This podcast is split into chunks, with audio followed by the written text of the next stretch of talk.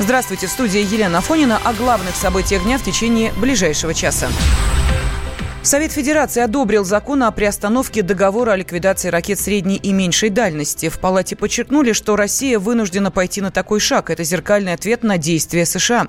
Решение сенаторами было принято единогласно. С нами на связи эксперт Международного института гуманитарно-политических исследований Владимир Брутер. Владимир Ильич, здравствуйте. Как выход из ДРСМД скажется на международных отношениях? Ну, естественно, отрицательно. А, уровень безопасности в мире быстро понижается, а, противостояние нарастает. А, всегда, когда противостояние нарастает, есть э, ненулевая вероятность того, что где-нибудь что-нибудь взорвется, где-нибудь что-нибудь и это может иметь далеко идущие последствия. А поэтому, когда Соединенные Штаты ломают систему договоров, которые существуют на сегодня. Они очень сильно рискуют. Рискуют, возможно, не прямо сейчас, но уже достаточно в близком будущем. Но мы уже привыкли, что при нынешнем президенте Соединенных Штатов Америки э, все идет по законам бизнеса. Если это выгодно, значит, мы это делаем. Вот э, в данной ситуации что выигрывают и что э, проигрывают две стороны, я имею в виду США, которые вышли из этого договора раньше, и Россия, которая, ну, практически это сделала сегодня? А, Соединенные Штаты хотят, чтобы у них были ничем не связаны руки. Даже когда у них руки связаны, они быстренько как это произошло со СВПД, а, эту связь пытаются разорвать, а в данном случае они ее разорвали несколько более медленно. Следующая на очереди СНВ. А, я думаю, что у него тоже не очень хорошие перспективы. А в целом э, Соединенные Штаты в виде Трампа, они не придерживаются какой-нибудь обязательно далеко идущей стратегии в данном случае. Они просто хотят снять с себя любые обязательства и делать только то, что им кажется э, хорошим, правильным и важным. А что касается всех остальных, то все остальные остальные, по их мнению, не могут сравниться с американцами, поэтому все остальные могут действовать и думать, как они хотят, но у них все равно не хватит сил. А потому что Америка самая сильная страна, и она может все, что ей хочется, а все остальные только то, что они могут. И это очень неправильный подход, он делает нашу планету гораздо более опасной, а, чем это должно было бы быть. Он делает э, конфликты, даже пусть мелкие, а, гораздо более глобальными по сути своей, и э, такое поведение, конечно, заслуживает всяческого осуждения растения. Но, а, тем не менее, а, все-таки есть ли для нашей страны, как это не покажется парадоксальным, плюсы из выхода из этого договора? На мой взгляд, нет. А, на мой взгляд, плюсов нет. Э, это означает продолжение в гораздо более быстром уже формате гонки вооружений. А предстоящий слом СНВ, скорее всего, ее еще и подстегнет. А, новости о новых системах вооружения буквально уже идут каждый день. А, каждый уже смотрит, э, сможет ли он получить какое-то э, стратегическое преимущество там, через 10, 15, 20 лет. Каждый думает о том, какие новые системы вооружения нужно имплементировать, и, разумеется, ничего хорошего в этом нет и не может быть. А точно так же э, в, любой, э, в любом сломе системы договоров, который вот сейчас происходит, для России, как э, потенциально более слабой страны, не может быть изначально никаких преимуществ. Для России главная повестка дня вовсе не военная. И то, что ее пытаются загнать в некое военное, пусть даже пока скрытое военное противостояние, ничего хорошего в этом, конечно, не может быть. Спасибо. Нами на связи был эксперт Международного института гуманитарно-политических исследований Владимир Брутер. Договор о ликвидации ракет средней и меньшей дальности, соглашение между СССР и США было подписано еще в 1987 году. Стороны обязались уничтожить все комплексы баллистических и крылатых ракет назем... наземного базирования, а также не производить и не испытывать их в будущем. Комитет парламентской ассамблеи Совета Европы по мониторингу выдвинул условия возвращения России полномочий. В резолюции говорится, что ПАСЕ готова к сотрудничеству, но Москва должна освободить украинских моряков и немедленно выплатить взносы в бюджет Совета Европы. Как отметил глава российской делегации в ПАСЕ в 2012-2014 годах, председатель комиссии Совета Федерации по информационной политике Алексей Пушков, финансовый вопрос сейчас важен для Европы. 32 миллиона евро в год. Россия один из основных плательщиков. Я думаю, что руководство Совета Европы очень было обеспокоено перспективой потери таких денег. Потому что это уже привело к сокращению расходов Совета Европы на ряд программ. У штата Совета Европы были проблемы. Должности не заполняются. Кого-то там думали сокращать. То есть это финансовый момент, безусловно, присутствует. Но думаю, что главная эта причина все-таки не в этом. Я думаю, главная причина в том, что а, крупные европейские государства, прежде всего Франция, Германия и ряд других пришли к выводу, что если Россия уйдет из Совета Европы, то это будет потеря для этой организации. Это уже будет не всеевропейская организация, а организация только части Европы без важнейшей и крупнейшей страны континента. Это сократит возможности влиять на позицию России, ее держать под некоторым давлением в рамках этой организации, что тоже немаловажно. И общее как бы, взаимодействие между европейцами и Россией. Они и так обеспокоены, что контактов мало. Украинский кризис привел к очень серьезным разрывам в наших отношениях. И если Россия еще выйдет из Совета Европы, то это просто выход ее за пределы европейского политического реала, в чем они не заинтересованы. Ведь даже вот в условиях этого кризиса, обратите внимание, и Меркель встречается с нашим президентом, и Макрон, то есть они продолжают поддерживать отношения. И они бы не хотели, чтобы и так уже надорванная ткань отношений разорвалась дополнительно. Поэтому думаю, что основные мотивы все-таки политические. Но, повторю, финансовый аспект для самого Совета Европы э, тоже имеет существенное значение. Открыто критикуют Россию, но в кулуарах желают удачи. Представители иностранных делегаций в парламентской ассамблее надеются, что наша страна вернется в ПАСЕ, рассказала депутат Госдумы, член российской делегации Вера Гонзя.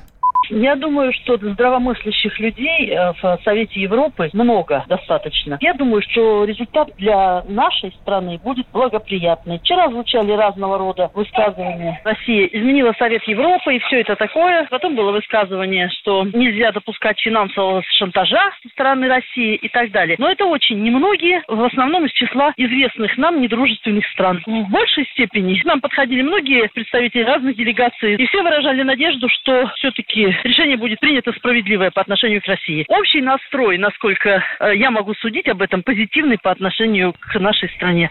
В Министерстве иностранных дел России прокомментировали позицию Украины. Официальный представитель МИДа Мария Захарова считает, что Киеву не удалось посеять раздор в парламентской ассамблее с помощью неуместно поправочной вакханалии. Ранее Украина заявила, что отзывает своего представителя из ПАСЕ из-за возвращения российской делегации. Таким образом, Киев показывает свое бедственное положение положение, считает политолог Александр Асафов. Как искрометно шутят в социальных сетях, есть еще лига африканских государств, где России точно нет, и поэтому Украине стоит туда вступить. Что касается не шуток, а реальности, то, безусловно, демонстративная позиция Украины и других лоялистов США вызовет затруднения для них самих же. Они и так токсичны для ПАСЕ уже достаточно длительное время, и это не добавляет очков новой команде нового президента во внешнеполитических успехах. Очевидно, что, конечно, конечно, они будут стараться повышать и градус э, ненависти к России, и показывать свое бедственное положение в надежде сыскать какую-либо поддержку. Однако эти вопросы решаются не ими и не для них. Евробюрократам России нужна ПАСЕ и для поддержания статуса, и для, конечно же, финансирования этой замечательной, но бесполезной организации. ПАСЕ приняла резолюцию, пригласив российскую делегацию участвовать в июньской сессии. Решение поддержали 180 118 из 190 парламентариев. В апреле 2014 года нашу страну исключили из парламентской ассамблеи. Это решение организация связала с событиями на Украине и воссоединением Крыма с Россией. Темы дня.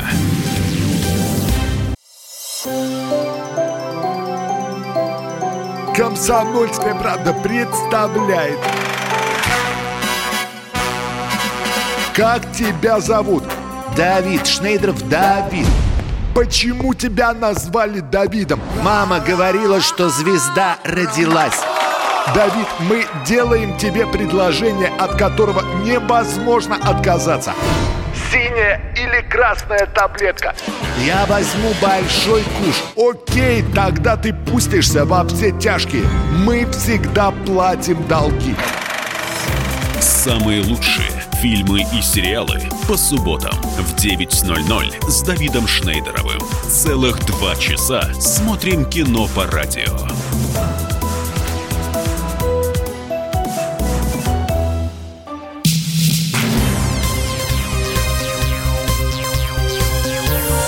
Темы дня. В студии Елена Фонина. Барри Алибасов предоставил выписку из Института Склифосовского, где он провел две недели. Этим документом продюсер доказал, что его отравление кротом не было инсценировкой.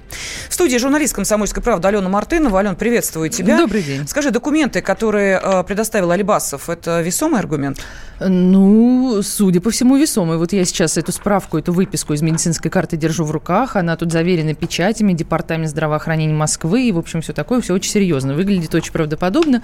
И э, действительно в качестве диагноза указано отравление кротом и химический ожог ротоглотки, пищевода третьей, четвертой степени и желудка второй степени. То есть все то, что нам, в общем-то, изначально и заявляли. Просто эксперты усомнились, что можно через 13 дней, значит, после вот такого тяжелого отравления выписаться и кушать самостоятельно, и чувствовать себя хорошо. Собственно, поэтому весь скандал пошел.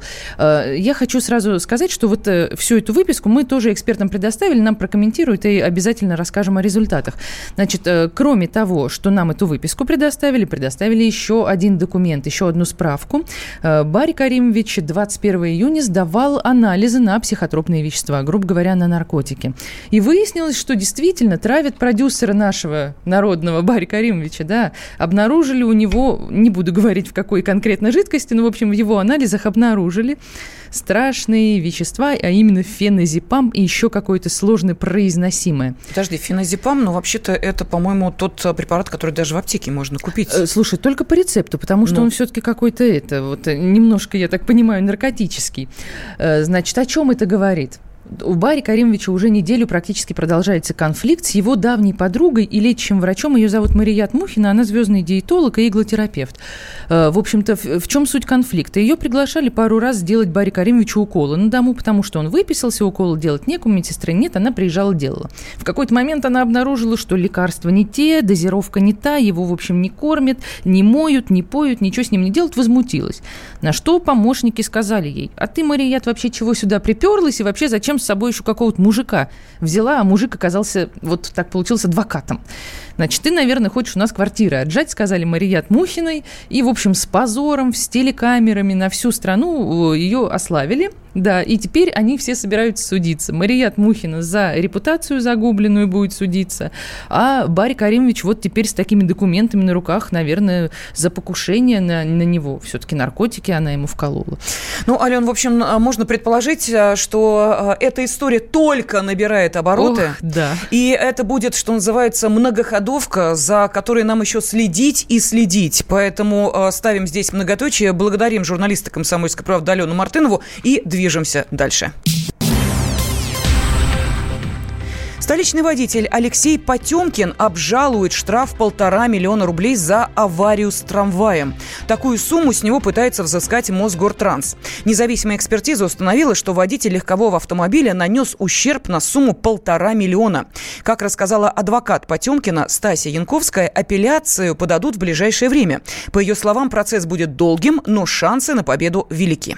Все автомобилисты знают, что на трамвайные пути встречного направления ни в коем случае нельзя выезжать. Нашего клиента обвинили в том, что он стал причиной ДТП, потому что столкнулся с трамваем. Но дело в том, что все знают, что движение у нас правостороннее, трамваи никогда не ездят э, по встречке. Это невозможно. А в данном случае именно на этом проезде трамвай ехал по встречке, поэтому мы хотим сделать еще и иск к ЦЛДД. Совершенно из рук вон отвратительная организация движения с нарушениями вообще любых норм ПДД, самых немыслимых совершенно, они стали причиной, в общем-то, этого ДТП. Поэтому мы будем выходить с иском к ЦОДД и полностью оправдывать нашего клиента, чтобы он в том числе не платил и за ущерб трамваю. Потому что мы считаем, что совершенно 200% виноват трамвай.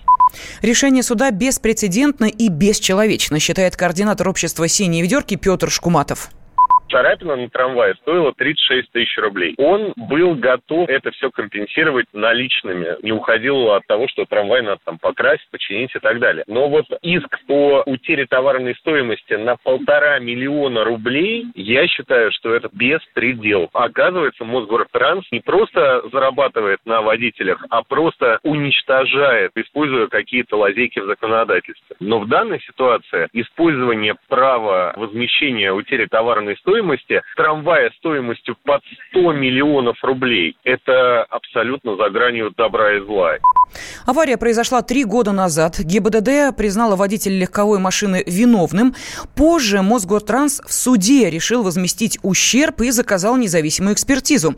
Согласно заключению, ремонт обошелся в 36 тысяч рублей. Большая часть из полутора миллионов – это оценка утраты товарной стоимости. Цена новой э, модели трамвая «Витязь-М» – 100 миллионов рублей. В Госдуме считают, что идея с использованием интернета во время ЕГЭ сырая и требует доработок. Ранее специалисты Федерального института педагогических измерений предложили использовать компьютерную форму для проведения единого и основного государственных экзаменов. Такие нововведения требуют тщательной проработки, которая займет не один год, отметил первый зампред Комитета Госдумы по образованию и науке Олег Смолин. Оценку более-менее основательную можно будет дать, когда мы увидим конкретные предложения. В принципе, в советский период разрешалось на некоторых экзаменах пользоваться справочными экзаменами. Я не очень понимаю, как собираются обеспечить доступ в интернет. Если в интернет без ограничений, то тогда, естественно, ЕГЭ просто теряет всякий смысл. Если в интернет с ограничениями только в определенных пределах, то не очень понятно, как это будет обеспечено соблюдение этих самых пределов. Поэтому сама идея, что надо не зубрить, а иметь возможность э, искать информацию, идея правильная. Как она будет реализована, пока представить себе достаточно сложно. О том, что ЕГЭ собираются перевести в компьютерную форму, стало известно 19 июня. Это позволит сделать варианты заданий индивидуальными и избежать списывания, а также сливов экзаменационных материалов до начала сдачи. Выпускники смогут работать со справочниками и геоинформационными системами. В экзаменационных материалах по естественно-научным предметам могут появиться задания с видеофрагментами и онлайн-экспериментами. Вода в Байкале отравлена токсинами. Российские ученые бьют тревогу. В Лимнологическом институте Сибирского отделения Российской академии наук рассказали, что в озере разрослась спирогира. Это водоросль, которая влияет на экосистему.